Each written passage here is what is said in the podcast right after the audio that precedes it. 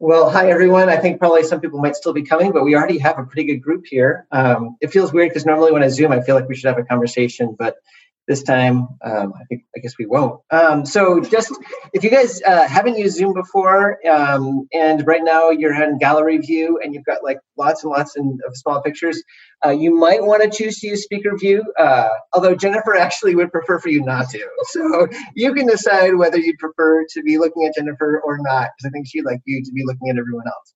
Um, and then also, uh, thanks for uh, keeping it muted. Just that way, they'll keep there being from like other noises or whatnot, kind of keeping us, um, uh, you know, like other sounds, kind of keeping us from being able to be heard.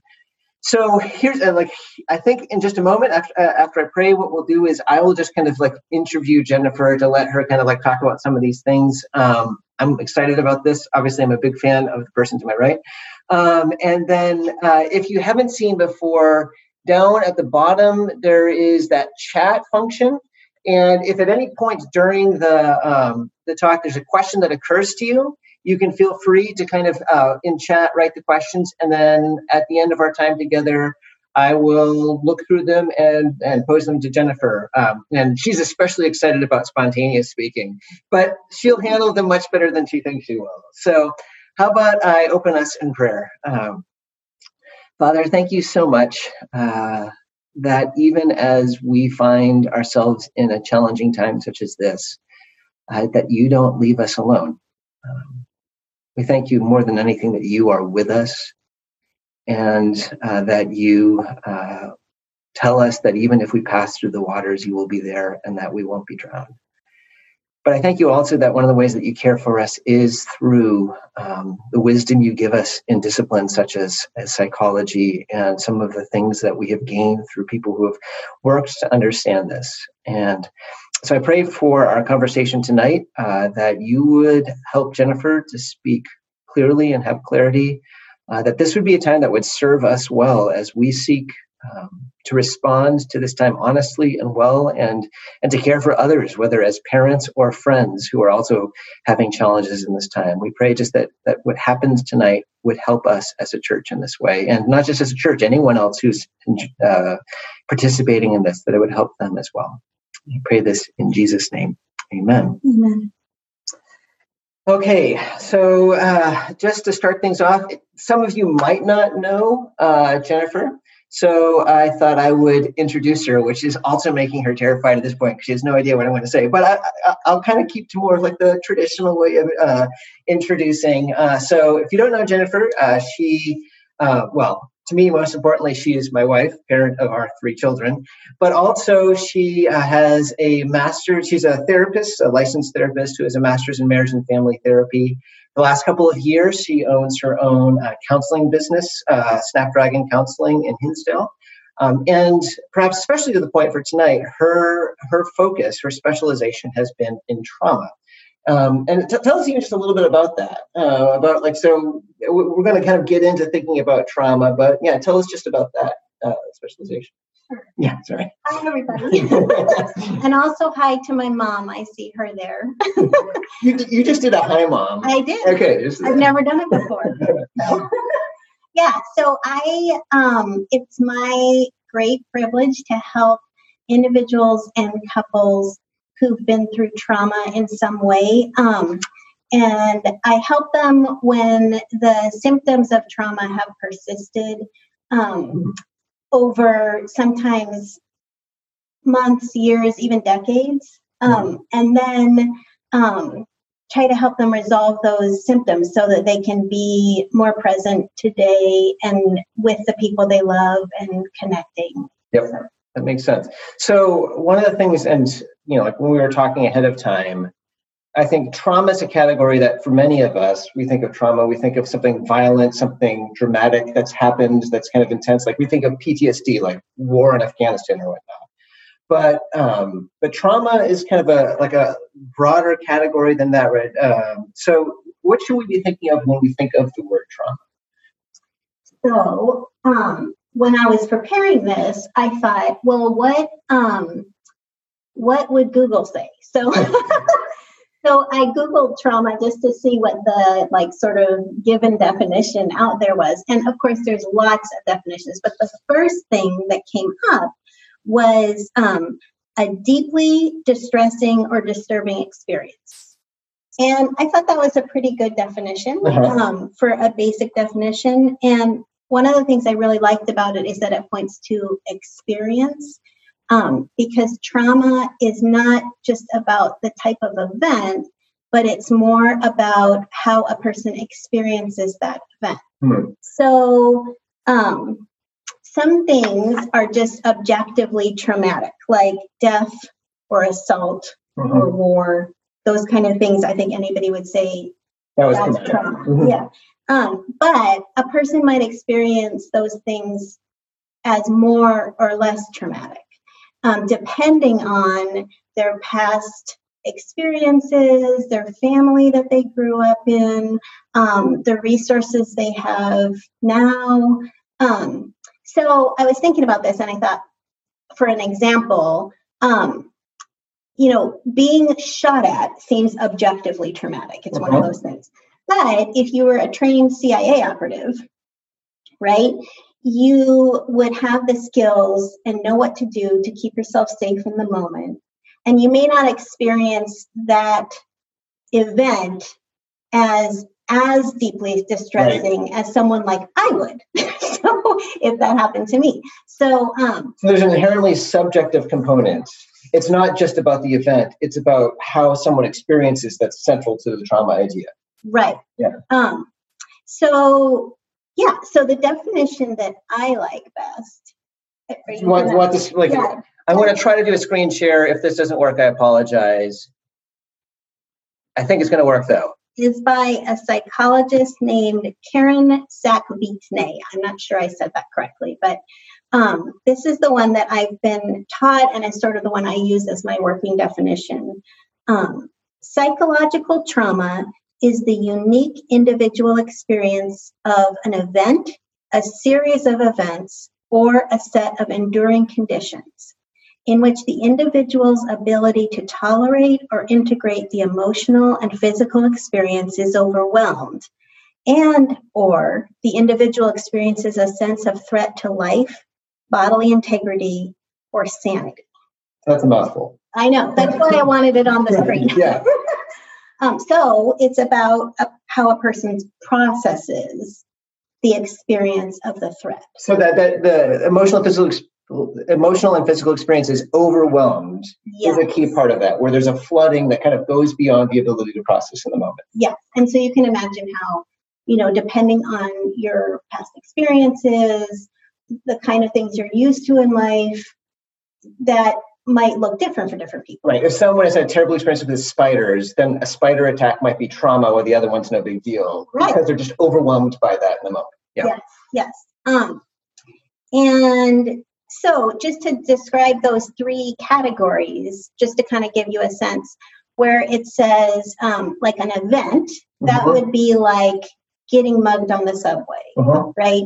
Um, a series of events might be like um, the danger that a police officer experiences every day, or right. um, hospital workers and their ongoing exposure to illness, right? right? Like to now. Right. Um, and a set of enduring conditions is like um, domestic abuse. Where it's just always pervasive. Right. Political unrest mm-hmm. or a pandemic. So. Which is the trend here? Let's let's let's move it because uh, off of this. All right. So um, so you just gave me a great segue because you know my next question because I've given these to you ahead of time. Um, so one of the things that kind of sparked this is I remember you telling me that trauma experts like Bessel van der Kolk, which is one of my favorite trauma expert names, um, seem to be basically all agreed that this is a time of kind of global trauma. Um, and so, yeah, tell me more why that is. Um, yes. So, um, yeah. So as I said before, pandemic fits that experience, that enduring conditions, the set of enduring conditions. Um, and one of the reasons why I mean, I'm going to kind of list a bunch of things that are part of why it's traumatic. Mhm. Um, so the main thing is, I think that it's com- this is completely unlike anything we've ever experienced Right. before. Right. Um, we don't really have a way of integrating this into our current understanding of reality. Mhm. It's something totally new that we're having to figure out how to do. Um, we're experiencing threat, so that was part of that definition, right?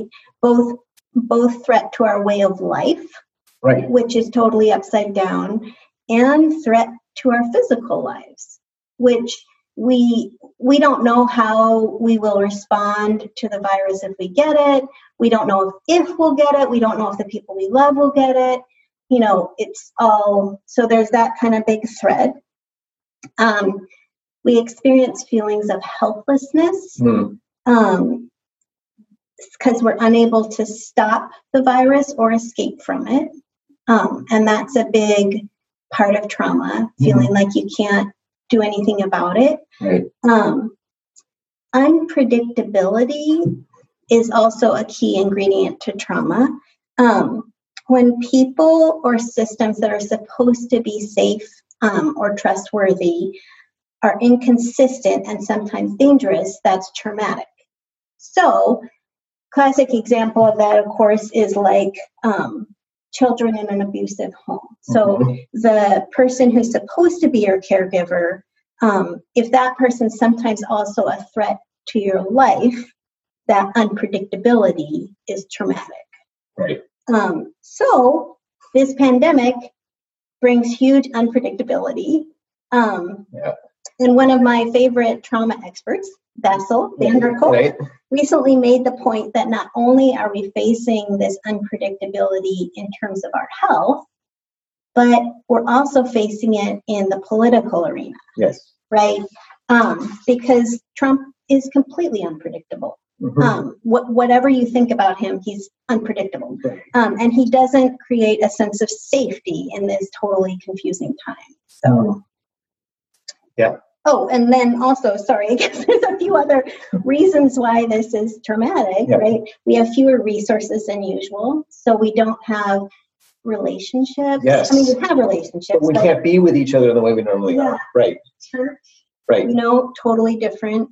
Um, even things like connection we normally would have with strangers, where you go out to a movie or you are at, out to dinner and you Yes. like are with people, you have a sense of being part of the human race together. You know, um, that's all gone. Even shopping now feels threatening.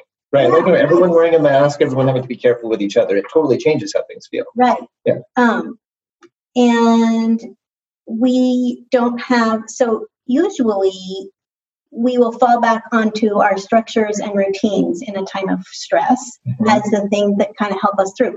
And we don't have that either. Yes.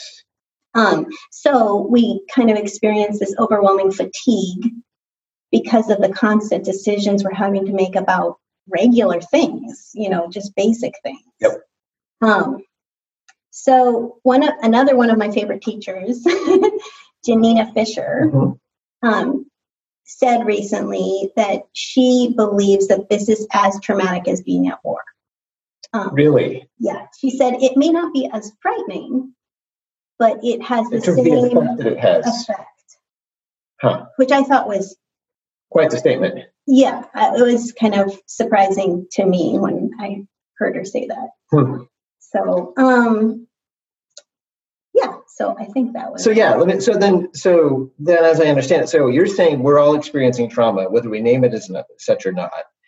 And when we experience trauma, as I understand, in whatever form, it's not unlikely that it will affect us emotionally in a variety of ways. And so I'd be interested in you telling just what are some of the ways we might experience, like how, how the you know trauma will manifest itself with us emotionally. Yes.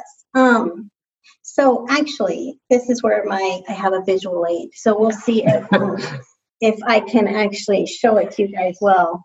Um, so I don't know. Can you can you guys see that? Not if if you guys can see it to some degree. No, Okay. I can describe it. Um, Can you guys see that? Okay, yes, I got some nods. Okay. Yeah. So you'll see in the middle area there um, that says window of tolerance.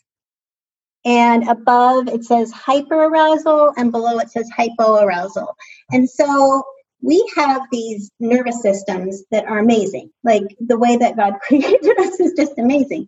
Um, but they are capable of really, really high arousal, like what will allow us to run for miles to escape an attacker, Mhm. or um, allows a 90 year old woman to beat off her attacker with a cane, right? So the kind of adrenaline sort of stuff, Yep. right?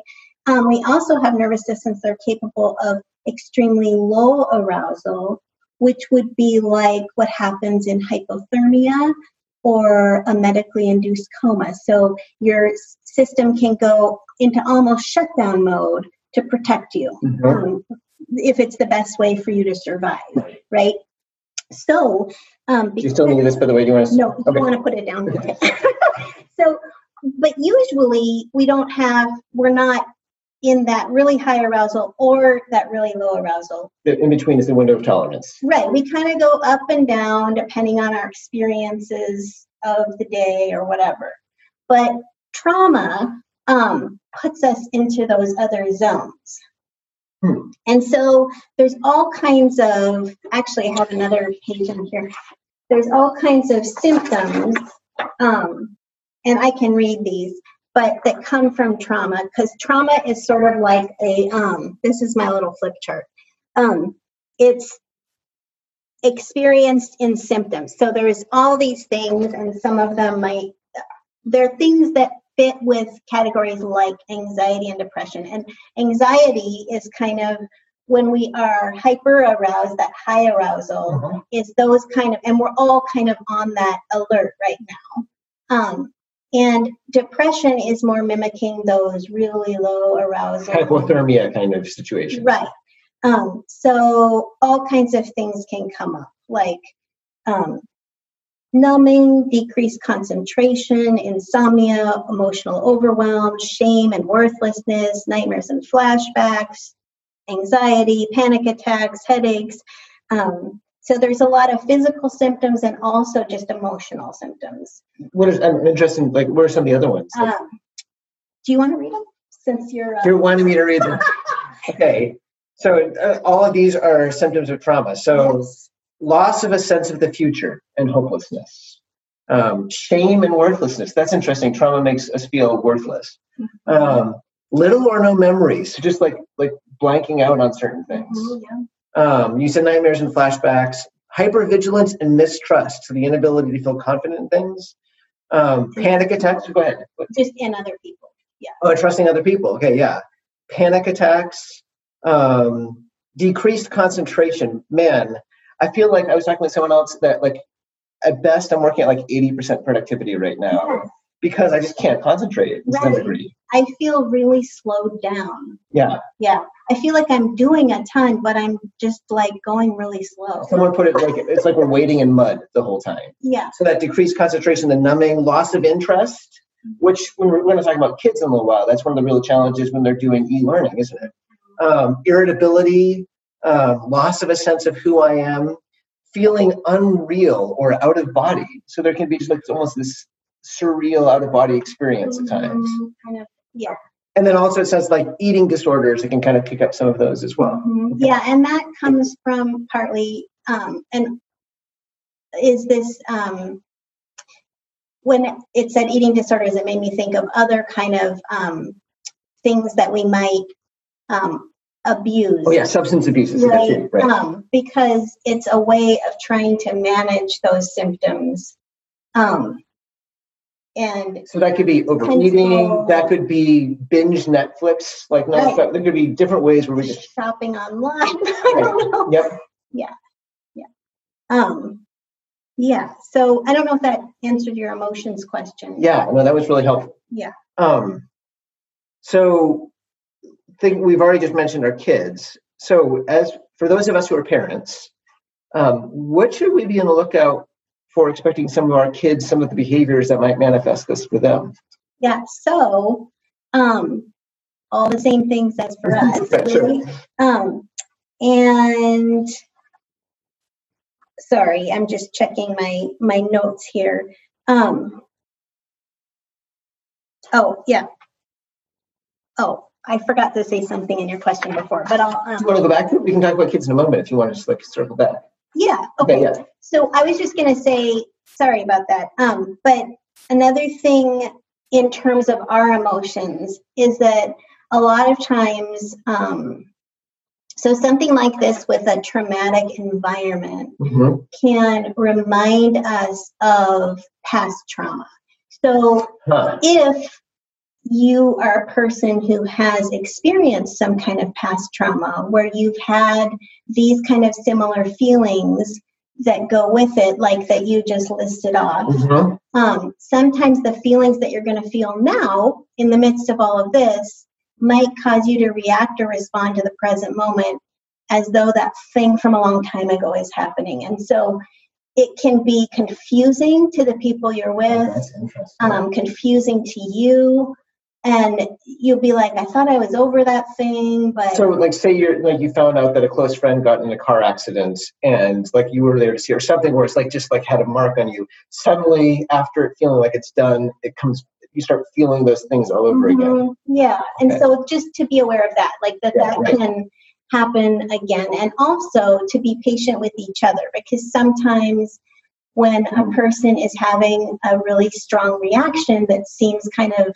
unwarranted or something to a situation it might not be about the situation or about you it might just be a reflection of something from a while ago Mhm. um, so So that's helpful, especially when thinking about like even within marriage. We're, about we're talking about parenting, but to recognize that we might find our spouses or ourselves responding in a way and to be slow to react to that, to recognize a lot of this has to do with the situation that we're in. Yes, which is why I brought up that, why I wanted to say that, because it also fits with the kids. Right. thing. Yes. Um, So let's let- let's talk about kids. About some of the things that we should be expecting or looking for for kids experiencing this. right. So, as with us, they um, might have quite a bit of anxiety, um, which could look like hyperactivity, being really nuts, um, or it could even look like immobility, like can't make a decision, doesn't seem to move forward in anything um, because they're just like paralyzed from not knowing what to do because everything's so weird. Um, it could also look like uh, kind of a sense of over responsibility, um, thinking that other people's well being is in their hands. Um, if they get sick, they might get other people sick. Um, and so they might be checking if you're okay a lot. Um, depression and symptoms of depression that to look for in kids are a lot of times it shows up in kids sometimes it's that really low activation it can also show up um, not uncommonly as irritability and angry outbursts Mhm. um, ongoing feelings of sadness and hopelessness that's what you would expect. Mhm. social withdrawal. So obviously we have to be away from people now um, but they might even further isolate like stay in their room or whatever. Um, increased sensitivity to rejection. Hmm. so you're joking around in your family and then somebody feels like unduly hurt in a way that they didn't normally seem to feel.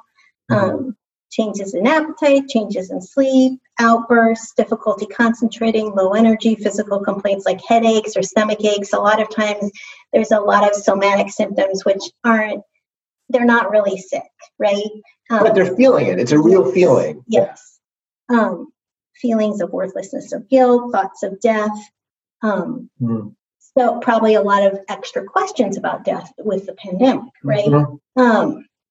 So also, like you know, like if they're supposed to like sit still, for example, on Sunday morning in front of a TV screen for church, might not go so well if hyperactivity is one of the things. For example. totally, yeah, yeah. So sometimes I was going to say it might even look like kids are not trying um, in whatever, in their schoolwork or in something you ask them to do, or maybe they seem like they're acting less mature than normal.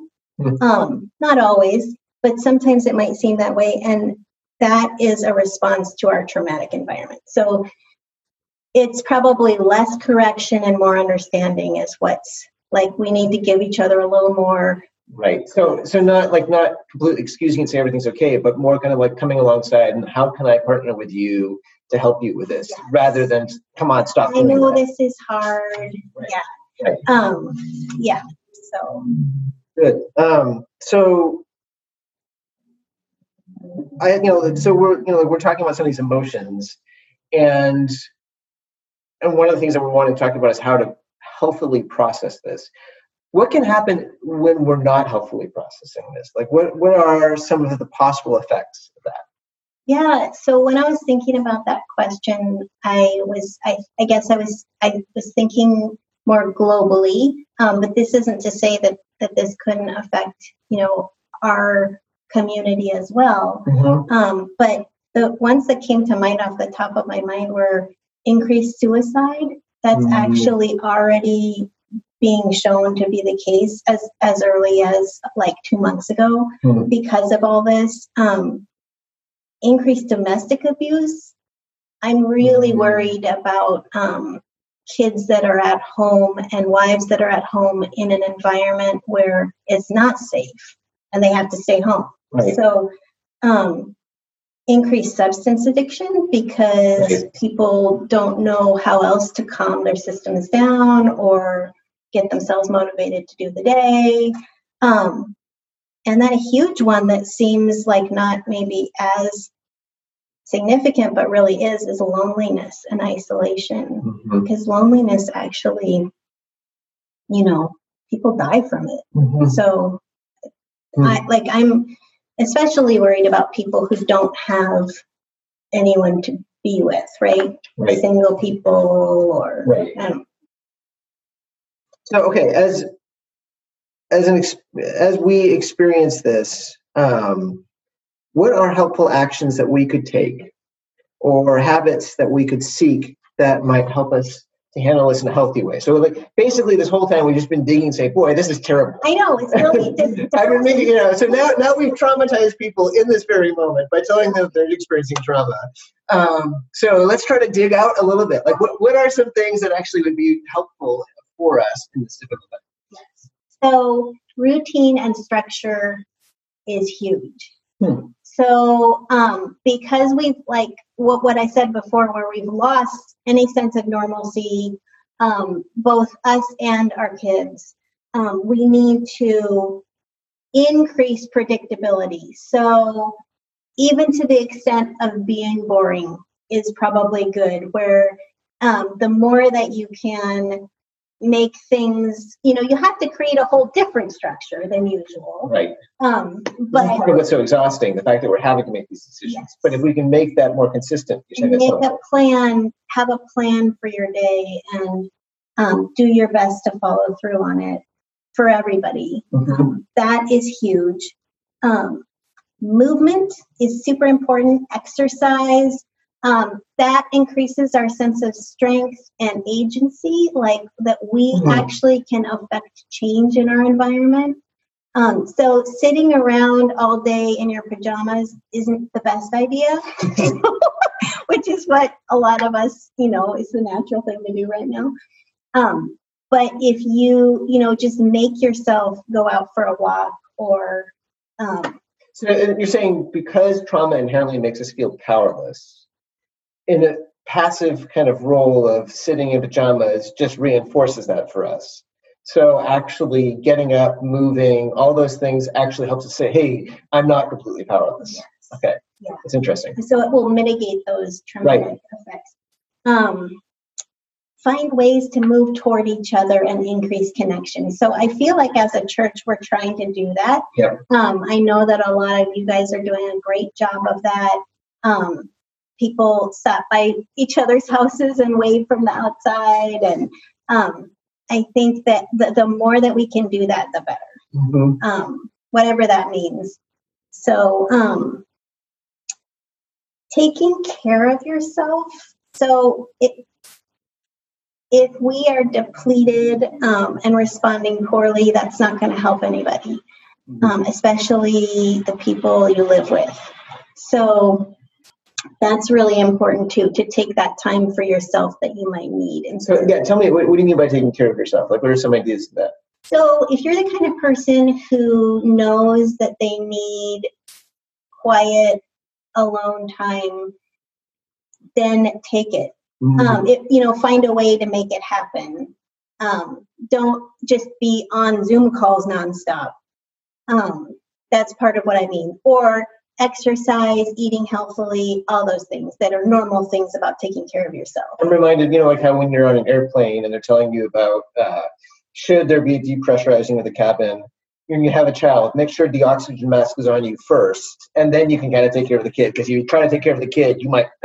You're saying make sure your oxygen mask is on. Like think through Yes. the things that you need to do. You know, time of prayer, time of something, different things like that to be able to manage things. Yeah, and I mean, it's a great, a lot of times I think, you know, as parents, we try to make that happen or whatever before the kids come home from school or, you know. Oh yeah, right. so- but I think we're all together all the time. It's okay to explain to our kids, you know, part of the way that I deal with stress is I need half an hour to myself or whatever it is. Um, Hmm. that's okay. Yeah, because that's teaching them also some for themselves about how to do that. Yeah. Um, another thing we could do that I think increases agency, it also staves off depression, is learn a new skill. so the, I think it's a great opportunity to just pick something you've always wanted to learn and find a YouTube video and learn it. So, Because there's that sense of progression and agency again. yep, Uh-huh. you're moving forward. Yes. Yeah. Um, and then I think this was my last thing be balanced in your assessment of the pandemic. Hmm. So, what I mean is, this is truly hard. It's really exhausting. It's in a lot of ways not fun. None of us were looking for it. Um, it's sad, confusing, um, and I feel like to say otherwise is to be out of touch with reality. Um, Mhm. but it's also true that God is good and that He's in control and that He loves us. And I feel like one of the things I've really loved most about the Trinity postcards Mhm. is I feel like every single one has been saying something about what have we been learning, what is God teaching us during this time, and it has not been. it- It's been real stuff. Yeah, Um, right. And that is just really important to hold those side by side, where we're not trying to pretend that it's all fine, um, but that we're also recognizing that God's doing something. Yes. Uh, we just don't know what it is. Yeah, because because COVID nineteen could become all encompassing. It could become everything, Yeah. and that's not the right way of seeing it either. It's it's it's being honest. Yeah, right. Yeah. So So um. I want to talk about parenting in just a moment because it's obviously one of the questions. But it's not just parents that we have relationships. Like in terms of as we're trying to help others, what are some good steps or practices we can take as we're thinking about how to care for each other? um, one thing is just pay attention to your the people you're in relationship with. Um, and if someone seems not quite themselves, ask if they're okay. Um, They Mhm. might not want to talk about it, and that's fine. But it, it will matter that you asked. So um, that's important. Um, if if you feel like something might be helpful for someone, like oh maybe that you know it would be good for them to be connected with someone or invite them to do something with you whether or not it's like it might be with you on zoom right but not just say that well you should try this um, Mhm. if you're gonna if you're gonna suggest something just only ever do it in a hey would you like to do this with me don't tell people what to do Right. because this is like a thing of grieving and i think we have gotten the idea that everyone grieves differently and Mhm. so it's you know we aren't when someone loses someone you know we're not telling them how to be or what to think or how to feel Right. and this is the same Right. but yeah um So everyone in the world is grieving, and they're all doing it differently, and just kind of having that category. and then it's okay we can all do it different Yeah. yeah Um, so that was one thing. The other, another one is just be mindful of the lonely. So just Mm-hmm. extra awareness to people who are on their own um, or you know isolated for whatever reason. Um, so and just be creative, right? Like I heard from um, someone the other day that they have a regular happy hour on Zoom where they all have a drink and they just catch up about the week. It's just like once a week, and I thought that's great. Um, or someone told me also the other day about uh, going to a park and sitting six feet apart on picnic blankets, like the different groups of people. so, um, so anyway, but ways of incorporating people who might be on their own. Yeah, right. Um, and then I also think maybe find ways to lessen stress for frazzled parents. So, um, one example that I thought was really great recently is um, I don't know if you guys know Michelle Callahan um, at the chapel, but She's the wife of the campus pastor. there. Yes. Yeah. Yeah. And she had this great idea. Um, she decided to do this, I think it's a weekly thing where she, in the afternoon, has all the kids, whoever wants to from church, get on a Zoom meeting and she plans different activities for them to do. Like, I think she did a scavenger hunt once where they had to go like find different things around the house and come back with them like who was first. And um, she did, you know, a time where they just all came armed with several jokes and told jokes to each other. But- they were fantastic. Yeah. But just her idea was like a, a breather for the parents. Mhm. Um, so just some creative ideas, things that. Well, and in just a moment, we'll be looking at questions. So if you haven't uh, submitted questions, you do have any, we'll be looking at them in a moment. Uh, but there's uh, one more question, and that's just like tips for parents, really, as we're uh, trying to parent our kids and and be and partner with them in navigating through this. Um, what are things that you think would be helpful for us to think about? Patience. um, helping them to regulate their emotions. So when they have that experience of being hyper aroused or hypo aroused, Mhm. coming up with ways of helping them either calm their nervous systems down through whatever is helpful to them, maybe coloring or, you know, some, you know, a back rub, whatever you know helps them or enlivening activities. So things to get them up and moving and doing something and planning something um, Hmm. to pull them out of that like malaise. So if someone is kind of low, are you saying, hey, get them to go for a walk or something like something that just kind of gets them to move, just like you're saying we need to move? Yeah, and I think though it's always best to say, "Hey, you want to do this with me?" Right. Right? Um, because that's togetherness is super important. Um, and also gives kids a sense of safety. It's going to be okay. We're in it together, kind of thing. How much do you even like when like if if a kid is over or under? Do you actually kind of name the fact? Hey, you're feeling a certain way, aren't you? And try to like help them to interpret that. I think it's super helpful. So if, if you can like really simply explain this, like the, the diagram that I mm-hmm. showed you and how like we want to stay in this zone, but sometimes we feel like this and sometimes like I- I think the more kids understand about what's happening, it's not as scary then. It's like, oh yeah, that's just that's my pandemic response, right? and so you can you can even come up with a name for it that's like, you know, funny. I my um this trauma teacher that I love, she's been calling it the Godzilla virus, and she talks about how it's stalking the streets. And I think that makes it more like, not that we want to make uh, the coronavirus accessible, but you know what I mean. Like it's, it puts it more in the realm of conquering and things like that. Rather than just this mysterious, ethereal thing. Yeah. Yeah.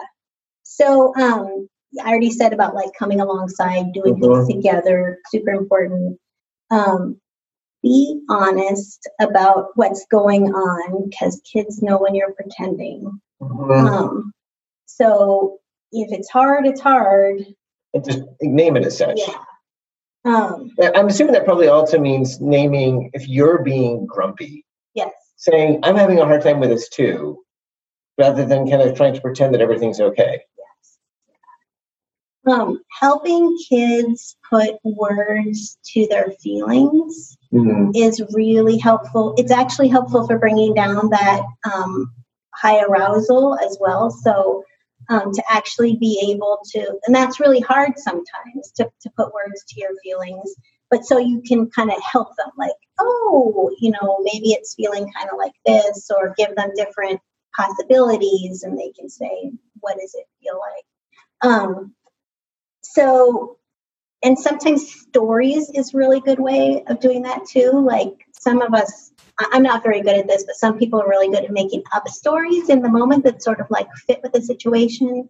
Or if you point to different stories that you know um, from the Bible, that, you know, like times when, like that story about um, when there was a storm on the sea and it was so scary. Right? Yes, right. And Jesus just calmed it. Well, he's the same person in control. Yeah, that's much more powerful than just saying, "Hey, God's in control." To actually help them to see, think about the scariness and that God, that Jesus was able to do something right there. Yeah, so yeah. that story that's super helpful. Um, language. This is another thing: is language affects um, how we understand things, and it's really important um, how we use language. So, if there's anything to practice, I think it, that that might not feel natural is when kids say or each other like say I'm depressed or I'm anxious or whatever. Hmm. Help them to not identify with that emotion. So um, reframe it. I call it relentless reframing. So um, oh, a part of you is feeling really anxious. Um, instead of all of you is anxious because when it's when it's all of you, what can you do about that? It's just because like you're in it. Right. Yeah. If, it, if you can actually be in it without having to be it, you can actually face it. Is that the idea? Yeah, and there's also a recognition. Oh, yeah, and another part of me is actually kind of you know. Oh, right. So it allows there to be complexity. Yeah, because that's that's really true. Is we're all complex. You right. know, we're never one way or the other. Um, or you can say, you can say a part of you, or you can say, oh, so it has been feeling really frustrating because mm-hmm. has been makes it a possibility that something else might happen in the future. So, mm-hmm. um, so that's just some little wording. Because otherwise, like, the, so the key is to not to to help them to see that this isn't this permanent stuckness that this has happened to you, it's everything and it's never going to change, which often is how it feels in the moment. Right. Yeah. Right. Yeah. And the smaller your experience of life, the less right. right the less experience you have of I've been through something really horrible before and I was okay. So um um laugh together that's super important lots of humor is important um, serve together if there's a way you know that's again a creative thing but ways that you can reach out to people that you can put something together um, uh, structure structure structure can't overestimate that exercise. So again just like saying like you're saying impose kind of a predictability on every day to the degree that you can. Yes. Mm-hmm. yeah and i would elicit the help of your kids in figuring out. yes so that gives them agency as well say hey what can we how can we organize our day what are the things that are important that you feel are important to do each day you know yes. um this one's really interesting we can't do it as a big church right now but singing together is really important huh. um it's a way that i mean it's kind of like I think that God created it this way for us, but it's a way that we get in sync with each other in hmm. terms of our rhythms and our voices and stuff. And it increases, it's just a way that naturally increases our sense of safety. And I mean, if you think about throughout history, there have been different times that people just, especially in traumatic situations, they just spontaneously sing together and it's it's happening even here with italy like yeah singing for yeah and it's an intuitive we just know this is we think about when we are calming a baby that's mm-hmm. upset mm-hmm. we sing to them we just do it um, and it works so singing together is a great thing to do Um, and then just the reaffirmation that we're in this together. Um, I mean, all of those emails that I've heard from like a from our car dealership that we're in this together. That except, I mean, like with your kids, you really are. Okay, yeah, right, right. Right, because they're just as much of an expert on this situation as us. Like they know just as much as we do. So right. listening to their thoughts can be really helpful. Hmm. And I, so I want to kind of close before I answer questions with something Joel said, because, and I asked him for permission to share this. so I asked him last night, I said, so what would you say would be helpful for people to know? Um, and for a way to think about this. And he said, don't act like everything is normal. He said, don't pretend, accept that it's different and adjust to it that way. Pretty good. Yeah, I was, and I thought he's right because everything is not normal. Right. Um, and we have an opportunity, even though it wasn't something we looked for, but it's an opportunity to do things differently, to be creative, to try something that maybe we wouldn't have thought to try before because we have to. It's like necessity is the mother of invention kind of thing. Mm-hmm. Um, and so, for those reasons, it can be kind of a hopeful time, a time of reevaluating, figuring out what's important, what's not. And I think also related to that, like we've seen for our kids that certain times like this, which are not pleasant, are oftentimes where things like prayer, looking for what God is doing, suddenly becomes a more important moment for them. And yeah. so realizing that this is actually something related to that too. Um, do you have anything more? Um, I don't think so. Okay, so I've been curious. I see questions. All right, so um, so first one, okay, yeah. Is this where we submit questions? And the answer is yes, I think so. Okay. Um, so as an employer, what is the best way to deal with employees? Um, so like you know like especially you know like the person's asking you like in situations where it's essential so you have to be there uh, there's like lunches, free day off, but she says, I think we are going to be doing this for a while, so we need more guidance. I can tell some employees are getting anxious in the way they are dealing with customers. Um, oh, um, that's interesting. So, oh, it probably doesn't say who's asking. well yeah, well, so yeah, it's uh, Mark and Levon. Um, and then also, do you have any recommendations for sleepless night or uninterrupted sleep? um, so, first, about employers uh, for essential. Yeah. So, um, I'm assuming when, like, so I don't, I can't really ask you a question, but I was thinking that um, employees being anxious about how they're dealing with customers might be out of fear mm-hmm. or mm-hmm. I don't know if that's what. Right, that would make sense, yeah. But yeah, I see Levon nodding. Um, and that's hard um, because they are, you know, like they're going through this trauma yes. as well and but they have to like they have to work and so that's really hard. I mean i don't i don't know. Do you well i'm assuming you're saying like because like when like the idea of naming it right and and just being transparent about it yes. would be a key part of like of empathy yeah. and identifying and saying yeah this is really a difficult thing isn't it? Um, yeah, so same as like when you're going coming alongside kids, similar, I would say, like even though of course your employees are adults, but um, but even that's how we come alongside each other too, to say, yeah, um, I get it, I'm struggling too, um, and to be able to share, you know, if it feels appropriate, something that was helpful to you or um, ways that you're trying to do things that is hard for you. Yeah. I don't know. No, I think that's right. And I think it makes sense what you're and I think just that identification and naming it, kind of like what you're saying with kids, giving language to it about the challenges of it, I think is an important part of that too. Yeah.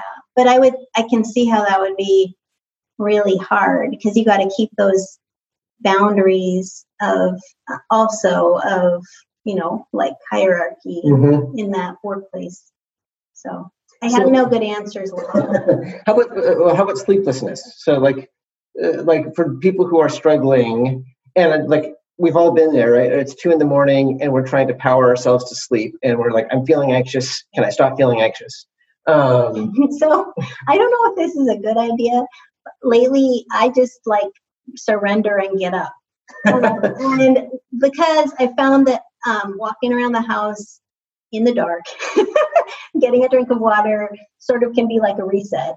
And then I'm able to sort of get back to it and actually sleep. But um, but when you're having trouble turning off the thoughts, you know, that's just it's really hard. I think it's hard for everyone. I, we've had people come and knock on our door in the middle of the night. You know, kids, not just random people. that would be traumatic in of itself. So like, I can't sleep, and I think, well, I mean, now I can't. so.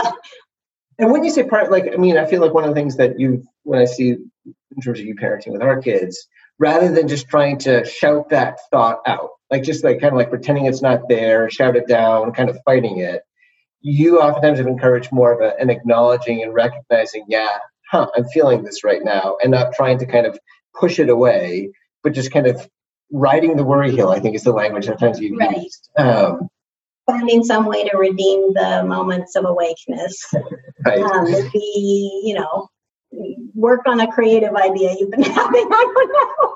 But I I think though the best thing to do is to ahead of time like I don't have any answers for the middle of the night, but if you really put into place a really slow, more extended bedtime routine than you normally would have, where you're ramping down, you know, offering a buffer. turning the lights down in stages, you know, listening to peaceful music, whatever the things are that are helpful to you, but not, but like you might need longer yes. longer off ramp than normal. So you're really trying to tell your body, hey, time to go to sleep now. Right. Yeah. Right. Um, so a six-year-old has said a few nights ago after he was supposed to sleep, I just don't feel like myself. Any insight on this? Ideas of how to walk with him through this? That's a great question. Um, yeah, totally. Um, this is actually very for six-year-old, very perceptive. Yeah, they usually are. Right. I think, but yeah, um, yeah, I would just my, my thing would be to to walk right into that with him or her and just say i don't either right or if that's true um, right. it, might, it might not be maybe you feel great um, but just to to maybe ask like t- tell me about that like what what do you feel like or how how do you feel what are the differences what's different because they'll probably have really unique ways of explaining about that, the, the kind of things that yes. um, that are going on that actually can give you more insight. Um, so instead of supplying the feelings, ask more questions. That would be my so. And I, I think, like, you know, I can think of at least one of our kids is very good, even at a young age, of expressing their feelings. But what about kids who have a, a harder time being able to? I mean, like, this obviously was a very articulate. I mean, would you say, like, you know, try drawing? I mean, like, what would you do? Like, you know, like they can't put into words. Do you encourage them to find other ways to kind of try to show it? Yeah. Well, I, I part of it would be I would validate that sometimes, yes, sometimes we just don't know why we're feeling the way we're feeling. Uh-huh. Because, like, I I certainly have that often where I just feel like blah, but I'm not. I don't know why. I can't put a finger on it. Mm-hmm. Um, so even just to to validate that and not you don't have to know why right um because something you said earlier i mean as a six year old they might feel like they're never going to feel like themselves again so helping them to kind of realize right. yeah we feel like that sometimes don't we? And then we'll feel better is also probably helpful. Yeah. And also sometimes just inviting them to keep talking to you about it like well keep you know keep keep me updated on that. Like i'd like to know more about you know when you're feeling like that or if you start to feel different or you know. That makes sense. Because again that's the moving towards making them feel safe and belonging in that um, yeah see if there's any others all right i think i think that's it for right now or i guess right now we're, we're near the end so this has been awesome. Um, thanks everyone for joining us. Um, and uh, I just realized um, now our son is spying on us. So if we said anything about him, we apologize. I don't think we did. Um, so Um, yeah, and I'm not. I I struggle with questions in the moment, but if if you guys if things occur to you and you want to talk about anything that comes to mind, I'm happy to do that subsequently, like whether it's on email or um, you know phone call, whatever. So yeah, happy to help people kind of process both yeah, if personally. occurs to you and yeah, because usually for me things occur later. so, Right. Yeah. And usually, whenever people ask me questions, like I'll give you a poor answer right now, but I can give you a better one later. Yeah. All right. Well, how about I close this time in prayer and uh, thank you again, Father. Uh, I do pray for for us as um, well. I was going to say just as a church, but even beyond that, Lord, this is something that that everyone's facing. There is, you know, so much. Um, so much weight that people are carrying right now. And I thank you that you care, that you've become one of us, and that in Christ we see the depth of you, the compassion you have for us. Um, so I do pray, I pray for us as a congregation that you might help us to experience that reality. And you might also help us to show that reality, Lord, in terms of how we interact with our children, in terms of those interacting with employees and uh, wanting to care for them well in every place that you put us. Would you please both help us to be able to handle this well and also be a means by which other people can experience this better? I pray this in Jesus' name. Amen. Amen. All right, everybody. Thanks again. Oh, uh, let me just see. Is there one more question? Oh, no, thank you. Yes, you're welcome. Okay. Thanks, everyone. Bye for right now. Bye.